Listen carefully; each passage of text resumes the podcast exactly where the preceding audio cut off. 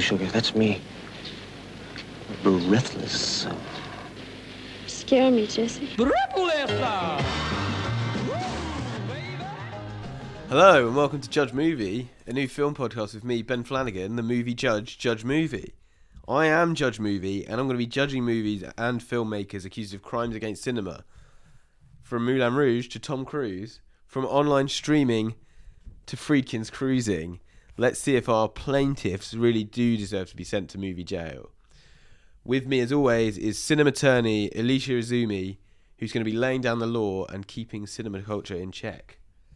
Hello, hi, I'm Alicia. Um, yes, today um, I'm here to talk about my favourite film. I've only just recently passed the bar, but I want to make my first case the appeal to release the Breathless remake from Movie Jail because I think it's got an unfair reputation and it needs to be celebrated. Uh, we're going to talk about the film, uh, compare it a little bit with the original uh, by Jean Luc Godard, and then we'll round off our deliberation with a little look at the entire outlaw couple genre because it's something that I'm writing about and Alicia knows a lot about. So, the Breathless remake uh, does have this really unfair reputation. Um, the Breathless original was made by Jean Luc Godard. I think is it his first film? Yeah, His first film. 1959. 1959. It kind of came out and made a huge splash because it was very innovative. It was bringing this idea of low budget filmmaking, youth culture, and it really did change the sort of cinema landscape. Famously, uh, Godard put stuck his cameraman Raoul Coutard into a, a bin and pulled it down the street uh, to make tracking shots, which gave it a really rough and tumble look.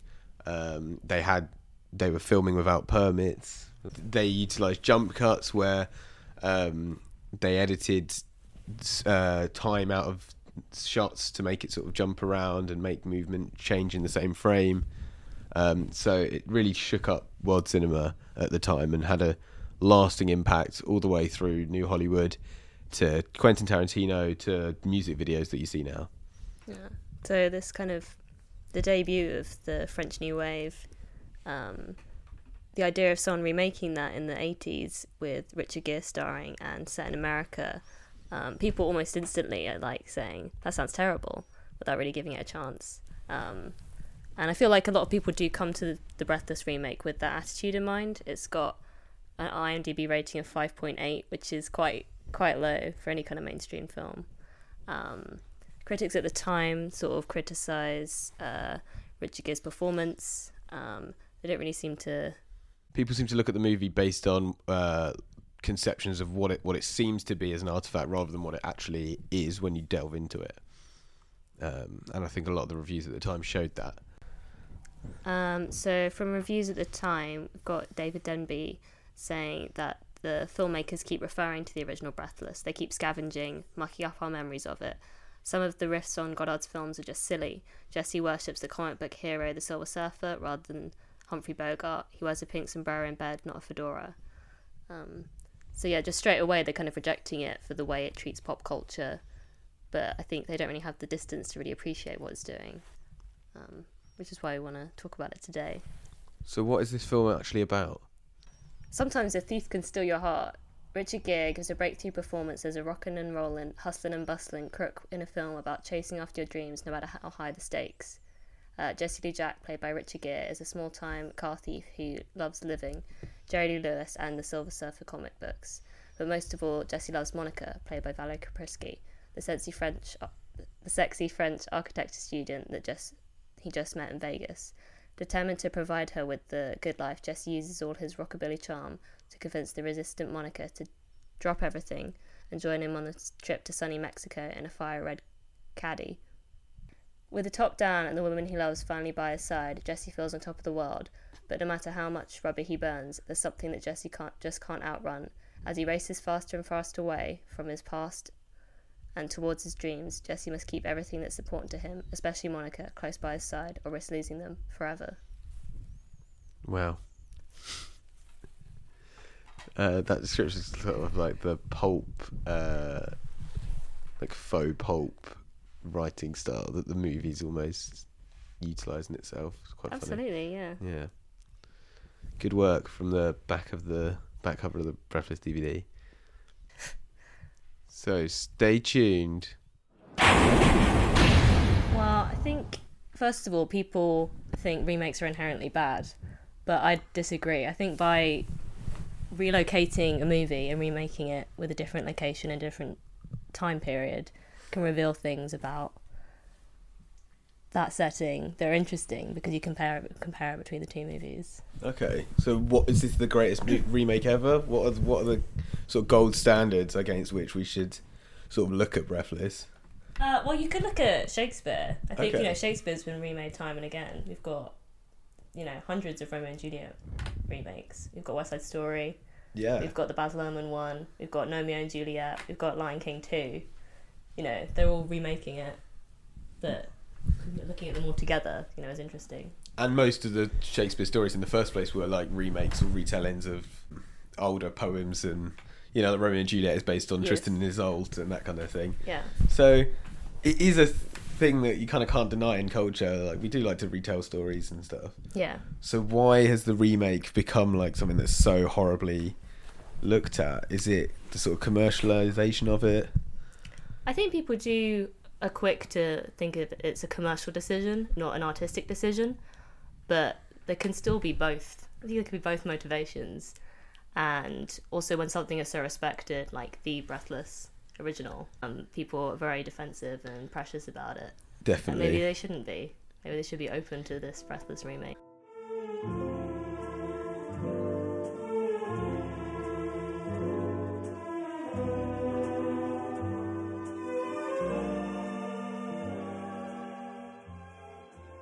Yes. Um, so with this one, I think Richard Gere was more involved in rewriting his character Oh, okay. because you know he was the star that helped get the movie made. Um, so he wanted to be more involved. I think he does try to make uh, the protagonist Jesse in this case more sympathetic, and in this one it is he, you know, he. He's kind of sympathetic, but he's an asshole. Like the whole. No, I'm, I'm talking about the shooting. Bit, Oh, okay, isn't it? yeah. So in the original, he just does it. Yeah, it's very sort of cold blooded. And here we have. Does he sort of pick up the gun and accidentally? Yeah. You sort of implied that it's accidentally gone off. Shocks face of Richard Gere. And he puts his suit jacket under the, the head of him like a pillow. Yeah, of course, right. I guess, but it, it does fit with his character because the whole time you're sort of in in the remake shown uh, the character as being very much sort of a little boy, childish, impulsive. So it does it does make sense, but I guess that, that takes away some of the sort of bite that that um, the Belmondo performance has. Mm-hmm. How do you feel about Richard Gere? Uh, I think he's great in it. I think so. People criticize this performance for being too big and too obnoxious, but I think we should treasure this performance because you know, in later years, in more recent years, Richard Gere has been known for playing these very restrained Yeah, characters who are very in control against, like you know, against Julia Roberts in. Uh, oh, I've just forgotten the name of that movie. The Runaway Bride. No, the Pretty Woman. The Pretty the Woman. Pretty Woman. Yeah, Yeah, In Pretty in Pretty Woman, he's playing very restrained against her. You know, right. pixie dream girl. Was that what changed his career? Yeah, I think since then he has been playing the more you know restrained lawyers, Yeah. businessmen. But before then, in his like breakout roles, he was playing hustlers. And, Yeah. Toughs. Yeah, playing like wild men. And this is the most wild, the most unruliest performance of his Yeah, um, of that time period. it's crazy, isn't it? It's it's sort of the, the kind of performance you'd expect Nicolas Cage to give, and he does give it a few years Yeah. later in Wild at Heart. But Mm-hmm. uh, I I was kind of looking at it and thinking, would you could easily have put Cage in it, but it would have lost something. I think it would have it would have almost tipped its hand hand too much Mm-hmm. into what kind of film it's trying to be. Yeah, I think Nicolas Cage's presence is too unconventional, Yeah, whereas with Richard Gere, it's more of a conventional lead. yeah, okay. But then he's giving an unconventional. but then he is doing such strange things, and obviously he's uh, coming up against um, Valerie Kaprisky. Valerie Kaprisky uh, as as his fling, who's uh, this French exchange student. Um, in a nice twist on the Godard uh, version, where you've got um, Jean Seberg as the American in Paris. Um, this sort of reverses it uh, with a French girl in LA. She gets introduced in this uh, really strange scene where uh, Richard Gere bursts into her like um, speaking exam, Yeah. is it? And he starts uh, tearing up the table and like knocking people on the head, uh, which is the first time I sort of start to think that he's just a complete like tool. Um, much as it's a fun scene. Yeah, I guess in that scene he believes he's being the hero because doesn't he Right. say he's like he's quoting the Silver Surfer comic as he goes in. He's like Yeah. to rescue her, so he thinks he's being charming, Yeah, like a movie character. but I think he doesn't even realize it when she comes out afterwards, and she's like, "What on earth are you doing there?" She's he's Yeah. just okay, baby. Like He's incredibly self-assured. he is. His belief in the Silver Surfer, surfer myth is something we've got to get to. Yeah. So strange. Um, the scene where the little boy chases him down the road, going, "I hate the Silver Surfer." Oh, I love that bit. yeah, I lo- the first time I saw it, I just was thought that was the most ridiculous scene. But actually, now I'm, I just love the way he's taunting him. He's chasing him on his scooter. Um, I think there's something really um, tender about the like close-ups of the comic book and the way that Richard is staring at him. It's, uh, I mean, this is a performance where the camera is like fucking Richard Gere with every single, every time he's there. I don't know if it's the cl- clothing and the surroundings as well, but yeah, he's never been like sexier than in Breathless '83, really. Yeah. I mean, there's a lot. Well, American Gigolo, but I guess that's quite Okay. sinister. Yeah, Whereas this is just a celebration. right. A celebration of Richard Gere. Yeah. Okay. Um, so, n- n- Kaprisky though, I I think she's good in this movie. I think you know she's she's great. She's the epitome of like this kind of modern '80s girl, yeah, and you know I believe her when she's angry. I believe her when she's sad, and when she's conflicted, she's really torn, and I, I buy that. she's every line reading is sort of a elsewhere. It's on a different sort of planet, and not in the Richard Gere sense, but in it's it's like she doesn't really understand what she's saying, or you kind of I I kind of felt like like there's that. underlying xenophobia with, um, xenophobia. Because people like yeah she does have a very thick accent and maybe you think she doesn't understand what she's saying but I think she does. You know I'm able to go along with it. It's not the accent as much as the actual sort of tone and the she just seems so unsure of herself in every all the time and she's always looking to Richard Gere for uh to like give her stuff to act off of because I don't think she can do it herself um there's a and, and the only time that she really feels lively is when um they're in the cafe and he does something weird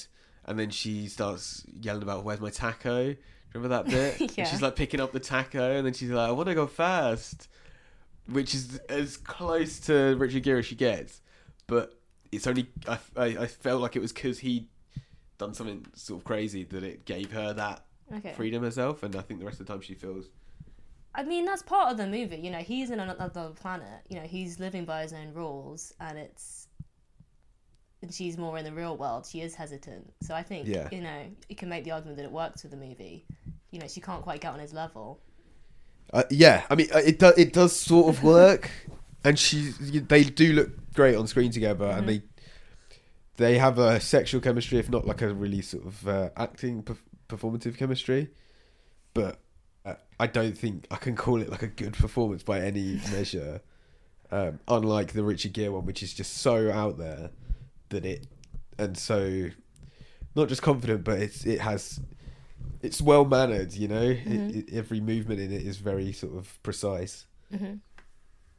Uh, I did want to talk about one of the strengths of Breathless 83 is the way it relocates the themes of the original. So the original is sort of about the tragedy of this communication between men and women. Okay. And Godard like exaggerates this with a French man and an American girl. They don't even speak the same language. Yeah. Or and you know they make it very obvious that um, see the Jean Seberg character, you know, she doesn't quite understand. She's constantly asking, "What does that mean?" Yeah. um, and there's a bit of dialogue. Um, so with French con- conjugation, the differences between when you're talking about yourself and someone else Yeah. is like it's very subtle at the ends of the words. So the verbs are the same, but just the ends is pronounced differently. Yeah. Yeah. Um, and there's a bit where Michelle is like saying, "You thought I thought you were talking about me, and you thought you were talking about you." Um, so it's like playing with that idea of the French language there. Like they're not even. And if you, the most recent time I watched the movie, it was really sad because it felt I felt like they're just having different conversations constantly. Yeah, They'll yeah. say, they're completely saying different things and not responding to each other. Yeah, and they're like really lost in the sort of references, and and that's another thing that uh, that, that, that keeps obstructing them Yeah. is even when there's a reference point that's the same, they're kind of where they're coming towards it from is is different, and that so they still can't get. It's kind of about the trick of that. Yeah. Yeah, Um, so I feel like that's where the heart of the movie, the first movie, is. So in the Breathless remake, I feel like it's more about fantasy versus reality, and Richard Gere represents that sort of fantasy dream life where you can, you know, live fast and commit crimes, and there's no consequence. And the Valerie Kaprisky character represents more real life. You know, she has ambitions. She wants a career. She wants. She's choosing real life, and I feel like in the movie, it's putting her in a position to choose between that fantasy and reality. okay, And then obviously there's the inevitable tragedy yeah. when she can't do that. Uh, it doesn't do too much with that though. It's so it's kind of like you've got the nostalgic sort of American iconography, the Jerry Jerry Lee Lewis, the um, the cars, the oh, the scene that always sticks in my mind is when she's tailing him through uh, like loads of streets with like murals on Yeah. which is kind of mind blowing. But it's all just sort of Americana, and I don't I don't know if it's is that kind of what what he's doing is just sort of here's a load of imagery, and that's the fantasy, and that's sort of where Richard Gere always tends to reside. But But it does have this underlying tragedy and doom to it. And yeah, I don't know if we're going to go talk about the ending. Mhm. Well, I mean, if you've seen the original, you know, you know, he Yeah. dies. He doesn't make it.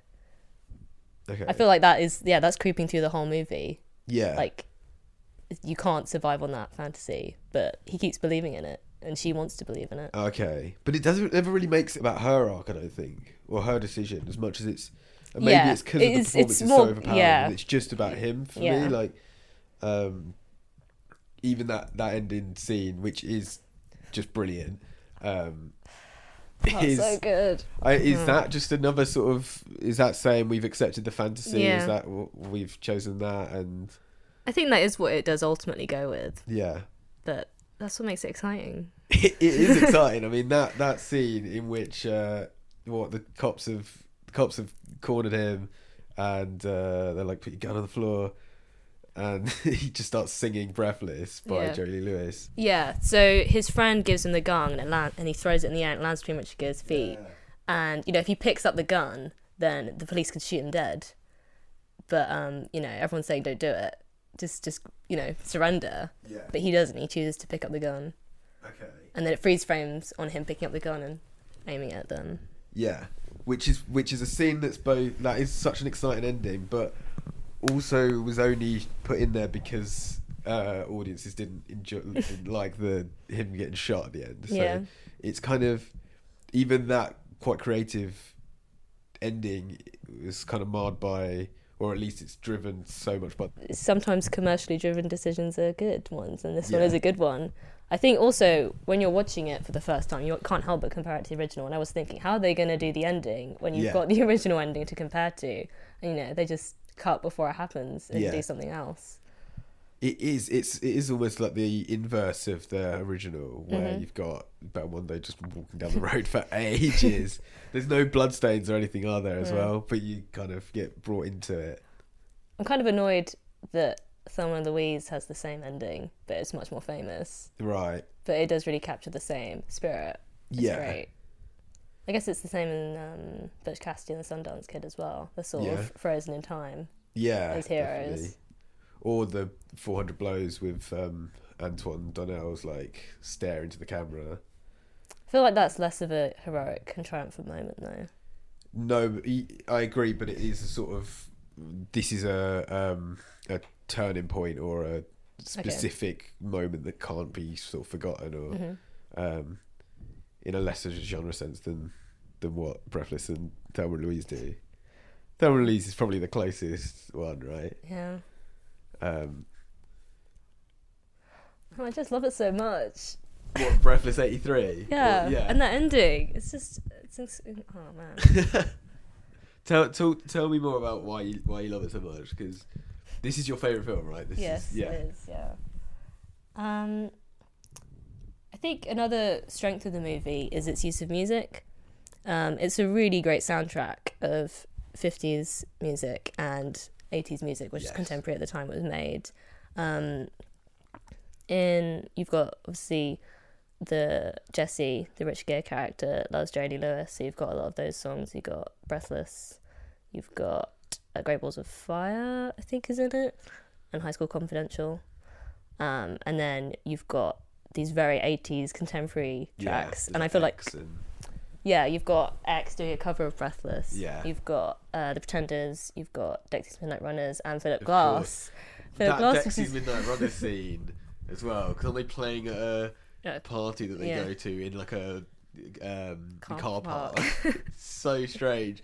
I mean, can you imagine that now? Like Dexys, like so sort of cringe, but uh, yeah, it is. It is so of its time, isn't it? Yeah. In in a positive way. I think it's great, yeah. Yeah. Yeah, and also the Philip Glass track, um, which feels so modern in contrast Yeah. to the the fifties fantasy. Is that the bit where she's in the apartment and she's realised that he's sort of been hanging out there? Yeah, and she's like cooling herself down with an ice cube. Yeah. Yeah, Philip Glass plays, and it comes back quite a few times. The Philip Glass stuff, and Jack Nitzsche, the composer, um, added extra bits to it, and it comes back at the ending with the freeze frame. But yes, I think so. That I feel like the use of music there really heightens that kind of fantasy reality. Yeah. thing I was talking about because you got the '50s fantasy of the American rebel, and then the '80s reality, very modern Yeah. yeah. stuff. Um, that that Philip Glass tune almost remi- and the way it's repeated, as you say, reminds me of in uh, Le Mépris by Godard. How that uses the same one tune. I can't remember who that's by, but similar sort of melancholic feeling, and it yeah, it always comes back to just sort of signal despair and yeah, it's it's interesting how it's sort of um, the sort of punk ideology of the film. It's, it kind of seems like that is definitely something that it's it's trying to put forward or trying to bring a comparison between like the 50s sort of teenager and 80s punks or Okay. or maybe even like the 60s sort of um the new wave as being like a punk thing on itself or I, there was something going on that I was trying to work out I think it's just trying to represent its own low culture but celebrate it. but it's kind of nostalgic at the same time I think that's just because we're watching it now. okay you don't think it's like a, a nostalgia film in the no, it is a nostalgia film, but I, don't, I don't know if it's nostalgic for its own 80s culture. I think it's just representing it as a modern. Oh no, no, yeah, that's sorry. That's what I'm saying. I'm saying that I think it's representing the 80s, but it's also clearly nostalgic for the 50s at the same time. Yeah. And so there's kind of it's it's drawing a parallel there between them. I, I, I guess I don't know what my point is.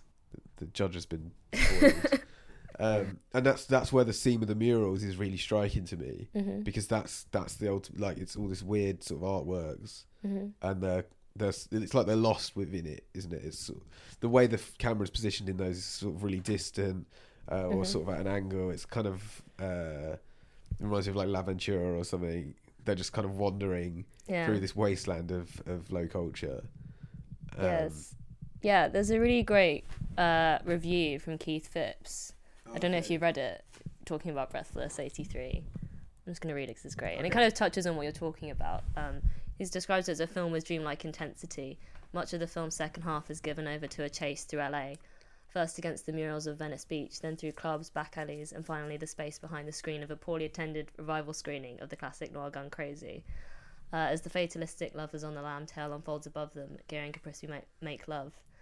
Taken apart, the moment brings it all back home. The classic Hollywood films that inspired Godard, Godard's original film, the endless play of references to other movies in which both versions of Breathless engage, and the film, and the influence of those references on the lives of the film's characters. It's the most meta moment in a film filled with them, but also one so erotically charged it can only be described as breathtaking. For that moment, if only that moment, Gere gets to live the life he'd only seen in movies. All or nothing pays off. Yeah, I mean, that really gets it. I forgot about that, that gun crazy moment. Is Yeah. uh, yeah, it's great as well. Um, you can feel the the influence of that not just on on Godard stuff, but on on this one. I think in Yeah. that, in that kind of uh, yeah, the eroticism and it's very much like a sort of media satire as well, isn't it? Yes, I think so. I think that's part of it. Yeah. Yeah.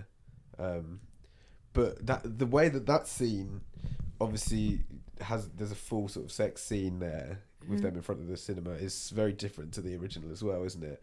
Where you just sort of see them making out with lights, you know, floodlights going on their faces to sort of represent the the movie, and there's dialogue from this sort of film within a film that you can hear, can't you? It's sort of it's, isn't it saying, "Oh, the the gangsters can't get away." While Oh, yeah. Belmondo and, and Seberg Yeah. are in there, yeah. Um, would you say that you could see this film if you hadn't seen the original? Oh yeah, of course, yeah. Um, but what what would you get from it?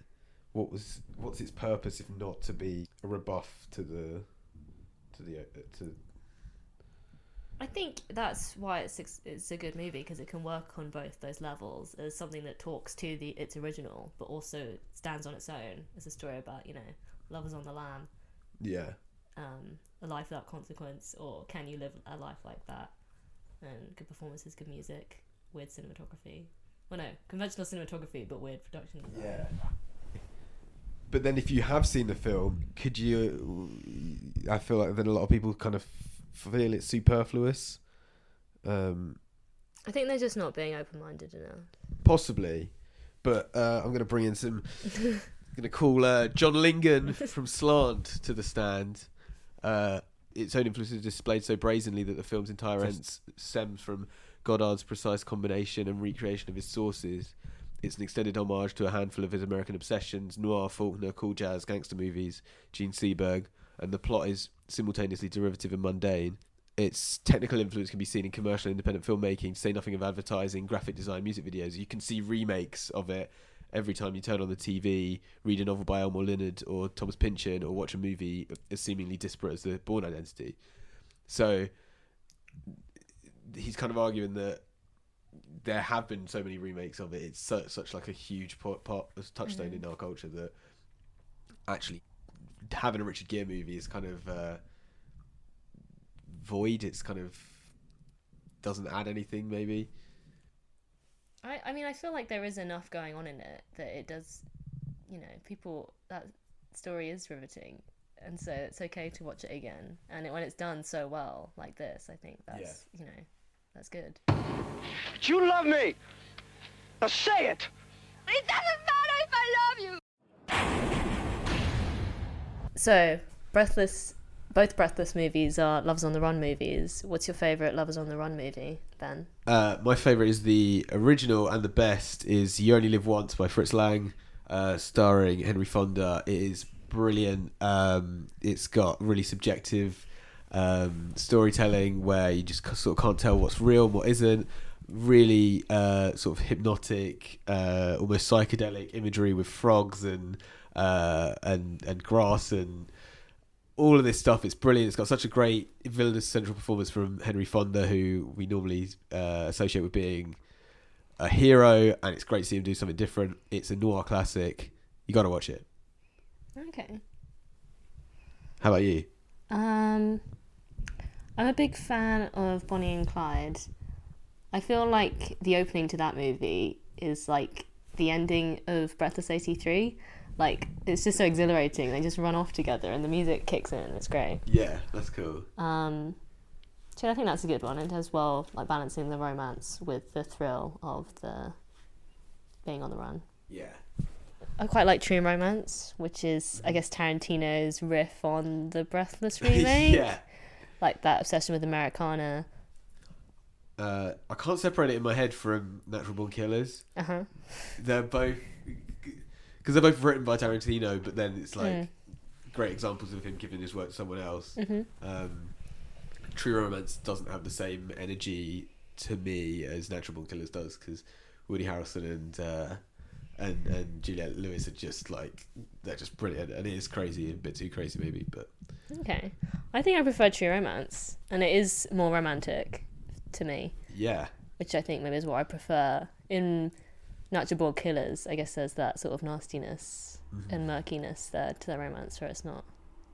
yeah. I think I enjoy the postmodern kind of stuff, all the satire. Okay, I, it's not a perfect film. I think does the same stuff that To Die For does, but like not quite as well. Mm-hmm. Um, True Romance has a lot of monologues, doesn't it? Sure. Yeah. Like too many monologues. I enjoy a good monologue. I yeah, I'm, I'm, I'm like, ooh. What about the Thirty Nine Steps? It's a Ooh. great Loves on the Run movie. Is that Lovers on the Run movie? Because they that's like a wrong man one more. So Yeah, and the lovers, I think they've got to be lovers before they go on the yeah. run. Um, maybe. I feel like that's an interesting maybe tangent to Lovers on the Run, where they become lovers while on the run, Yeah, like uh, Buffalo sixty six, which I haven't seen, but it's. but I'm gonna throw that in there. And I know Shouldn't- Mike shouldn't have loves said it. that yeah. um, that's yeah, exactly. That can't be a lovers on the run movie because they're not lovers. But they're, it they leads to they it. But become lovers. I feel like that isn't. Yeah, that's its own thing, but it's still Sure. within the. what about uh, is it Miami Blues? Are they Uh, yeah, are they lovers in that? yeah. Okay, from the start. No, Right. he's he's kind of on the run, Uh, yeah. which is act- it's actually very similar to Breathless. This kind of madcap performance. It re- yeah, no, it is a similar film. It's I really think. similar, yeah. The colours and everything. Are Yeah. Totally, it's that era. A sort of heat wave Yeah. America. I think Alex Cox's works similar to both of those as well. Mhm. It's just that mid '80s like Yeah. punk aesthetic, isn't it? It's so vivid. Sort of like Yeah. neo Technicolor. Yeah, yeah. It's what you'd see in Grand Theft Auto in Vice City. like Yeah. totally was riffing on on the, those Mm. kind of movies. How do you feel about Wild at Heart? Uh, yeah, I do like it. I guess an important part of Lovers on the Run is that it isn't like the lovers want to believe in the romance, but there is this grittiness and this nastiness, and If you look at something like Something Wild by Jonathan Demme, then that kind of seems like a rebuttal of my original thinking because that film is definitely a sort of road movie and a and a crime movie um, and really nicely switch like plays with like gender and um, sort of satirizes yuppie culture and stuff but they're not she sort of kidnapped him at the start of that uh, has what's it Melanie Griffiths kidnaps uh, Jeff Daniels so I feel like it it is sort of a lovers on the run film but uh, unconventional one yeah, I think it's an interesting tangent on the Lovers on the Run. okay so it's like a subgenre Yeah. of yeah Um, I mean, you've got things like Buffalo 66, Mm-hmm. um, A Life Less Ordinary, again, similar to Something Wild. Uh, in A Life Less Ordinary, directed by Danny Boyle, Ewan McGregor kidnaps Cameron Diaz, and they fall in love while while on the run. right Um, I, I guess a, a big part of it's probably the the person that's been kidnapped or the the unwitting party. mhm. Uh, do they have do they have like something that they need to release? Do they have a kind of mischievous side or another side? Are they just the Ah, a kidnapped person? Are they are they unwitting the whole time, or do they sort of start to go with it? yeah, Maybe that's the key. that I think that is the key to that subgenre. Yeah, like in. I guess the thirty nine steps is different because because then neither of them are villainous. That's a wrong man one. Mm. Uh, even though their love blossoms, Mhm. they're both good. They don't have to like. They don't actually have to become like Yeah. sort of shadow versions of themselves or anything. Okay. Um, something like Gun Crazy, the Tamra Davis remake, Mhm. or not even really a remake. I'm not sure if it is a remake. No, it's just got the title. It's got the same title. Um, but they don't really go on the run in that, and I kind of. It's got a lot of the iconography, hmm uh, the landscapes, and the sort of romance. But really, they they kind of just stay in the one town the whole time until the end. So does that count? Well, they are hiding from the law, aren't they? You're right. Yeah. So the hiding. It's a hideout movie. a different thing again to a, yeah. a lover's hiding out. Um, I'm trying to think of what that f- would what an example of that is. I don't. I can't think of a lot of romantic hostage movies. Yeah. You don't get a lot of those. What about Hostage with Bruce Willis? I haven't seen uh, you- yeah, you don't get like the romantic hostage unless they're both on the run, or unless they take dragged I think there's something about the open road and the opportunity Yeah. um, that is in itself romantic. I guess there's that fantasy Okay. An opportunity, the American dream. I think it's weird that Hitchcock. I mean, you have pointed out Thirty Nine Steps, but he is someone that plays with all those ideas, but hasn't got a direct like Lovers on the Run movie. You know, if if Fritz Lang's got one and Nicholas Ray has got one, why why isn't there a Hitchcock Lovers on the Run movie? I'm I'm kind of upset at him retroactively for that. I don't know if he deals in emotions enough. okay. He deals with plot mechanics and amazing plot mechanics, Yeah. but he doesn't deal with that kind of that internal that freedom. Right. I, I guess the closest maybe would be like Psycho, where she's on the run with her bag of money. Yeah, Yeah. I was gonna say possibly North by Northwest. but again, it's the wrong man Yeah. thing, and they're not. I mean, that's a weird movie in itself. How do you feel about North by Northwest? I think it's great. It's just, it's like a parody of a Hitchcock film. Do you think? I saw it's all the dualities and everything in it are fascinating, Mm-hmm. and all of the sort of jokes, but it just like it's two and a half hours long, like, and it's so kind of I don't know. I prefer Charade. Oh yeah, Charade's great. Charade's way better. Stanley Donen Yeah, it is. directing Audrey Hepburn and Cary Grant. Yeah.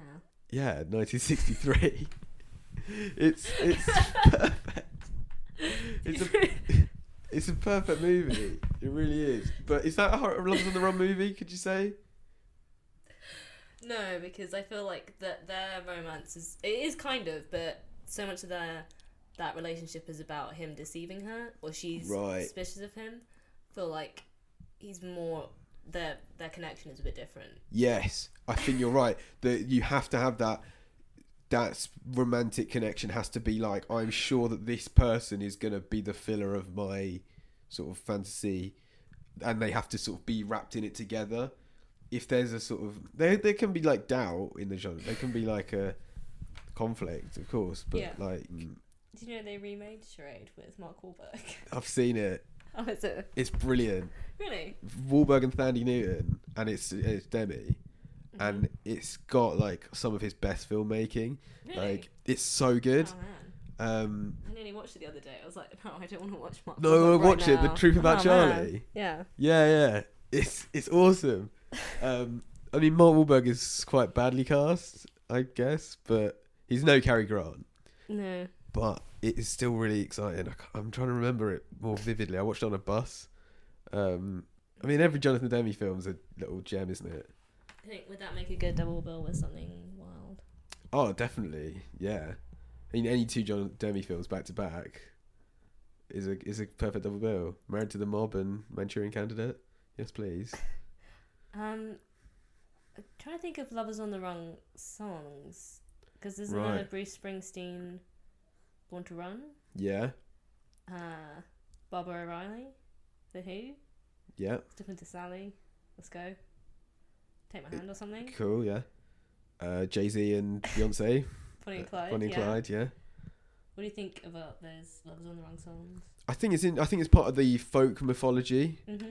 of. Uh, yeah, of, of the, the sort of living in fame or infamy, and I think that's something that's wrapped up in pop music a lot. Yeah. um, but I've not like really explored it. W- It is um, what's that Serge Gainsbourg album that's like a Bonnie remake of Lolita? Yeah. Oh yeah, yeah, he did Bonnie and Clyde. But I was thinking of the um, Melody Nelson album Okay. where it's like, have you heard it? It's sort of like a retelling of Lolita, and he Oh. she dies in a car crash, and it's quite interesting. It's not a lovers on the run movie. I haven't seen it. Well, maybe like, yeah, I guess they do sort of go on the run. well, they don't go on the run, but there's a sort of road trip element to yeah. it. Oh. I mean, there's a big movement against people calling it a love story, isn't there? Yeah. Because it's always marketed as such, but it's. What, you- what were you gonna No, I was thinking of the Sure thing with John Cusack, um, and that's a great eighties movie, but that's a road trip movie. They're not on the run. They're just Right. they're just driving. Yeah, That- it's it's separate. Like Yeah, it's a Um, different thing. it- like people have said to me, Easy Rider, which just No. isn't. It's that's a road trip, and they people are have told you that's a lovers on the run movie. Yeah, people have said that. There's no lovers. No, I know. that's, that's where it falls out. I guess people just go, "Oh, it's a road road movie." Then uh, Mm. Um, but could you say uh, My Own Private Idaho by Gus Van Sant? Um, I'm not. Are they actually on the run? I can't remember if they are really. They're just sort of I feel like that has an aimlessness to it. yeah. I feel like that could be connected. It's con- yeah. It's like a sh- an offshoot. Also, And- that's the romance is kind of one-sided. yeah, not? is it? I think it is. Um, maybe that's not a Lovers on the Run movie then. IndieWire listed it, so Oh, did they? I think they did. They never do clickbait, so. um, I think Baby Driver is an interesting example of a film that isn't a Lovers on the Run film, but uh, is really interested in the iconography Mhm. and the tropes of it, and Yeah. and it's kind of like their their aim is to do a Lovers on the Run, but as soon as it happens, they they just get caught straight away, and that's Mhm. and that's just the end of the film. Yeah. It's like it's almost like you're you're going through the motions of like what it is to be in a film, Mhm. and it's sort of pointless or it doesn't lead anywhere. Are you going to talk about that in your dissertation? I probably will. Yeah, Okay. I think so. I think that's where it's where it's going to end up is American Honey and and Baby Driver. Uh, kind of the idea that um, if all these films are about people trying to sort of escape from society, and uh, that includes sort of escaping from like folklore and and from uh, sort of conventions of of how you should live your life, then actually doing a Bonnie and Clyde has sort of become a part of that. It's become a ritual of life. So Yeah. even when you're doing that, you're still act- participating in society. Okay. So that's kind of where um, why those two films are interesting because they're like at this sort of moment that's like past. They're, they're past that. Like there is nothing to. There is nowhere to go.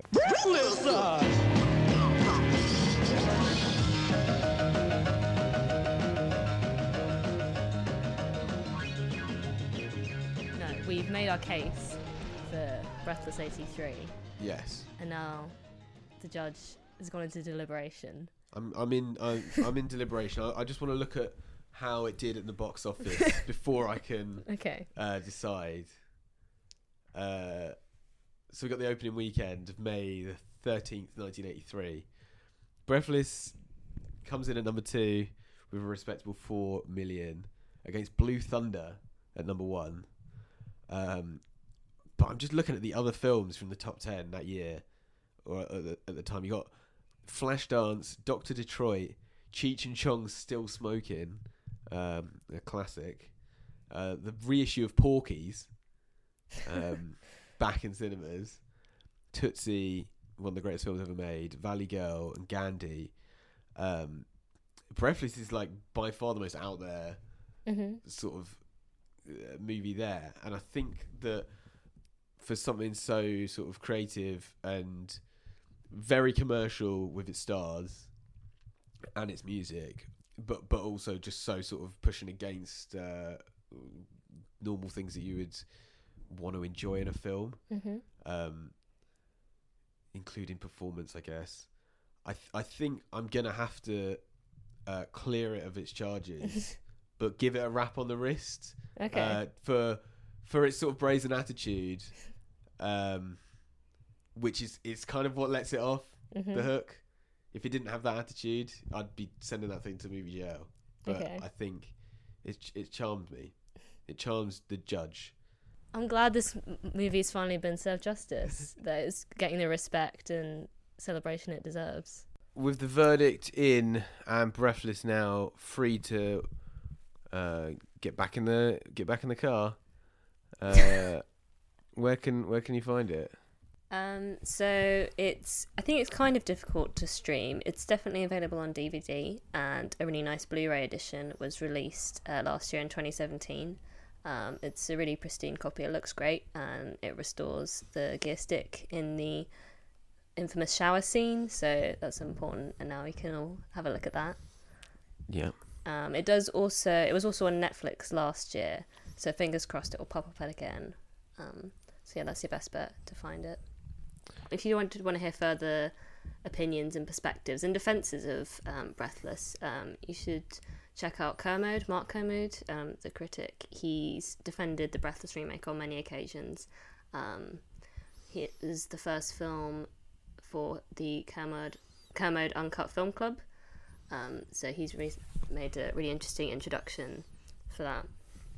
Um, and yeah, he's made another video sort of praising the Richard Gere performance style in something involving the three Bs of the the best Richard Gere performances. So that's definitely worth checking out, and we'll we'll link to that. It is. It's funny. notes. Yeah. So check the show notes for all sorts of other goodies from the episode. Yeah, someone enjoyed the Breathless remake. What else would you recommend?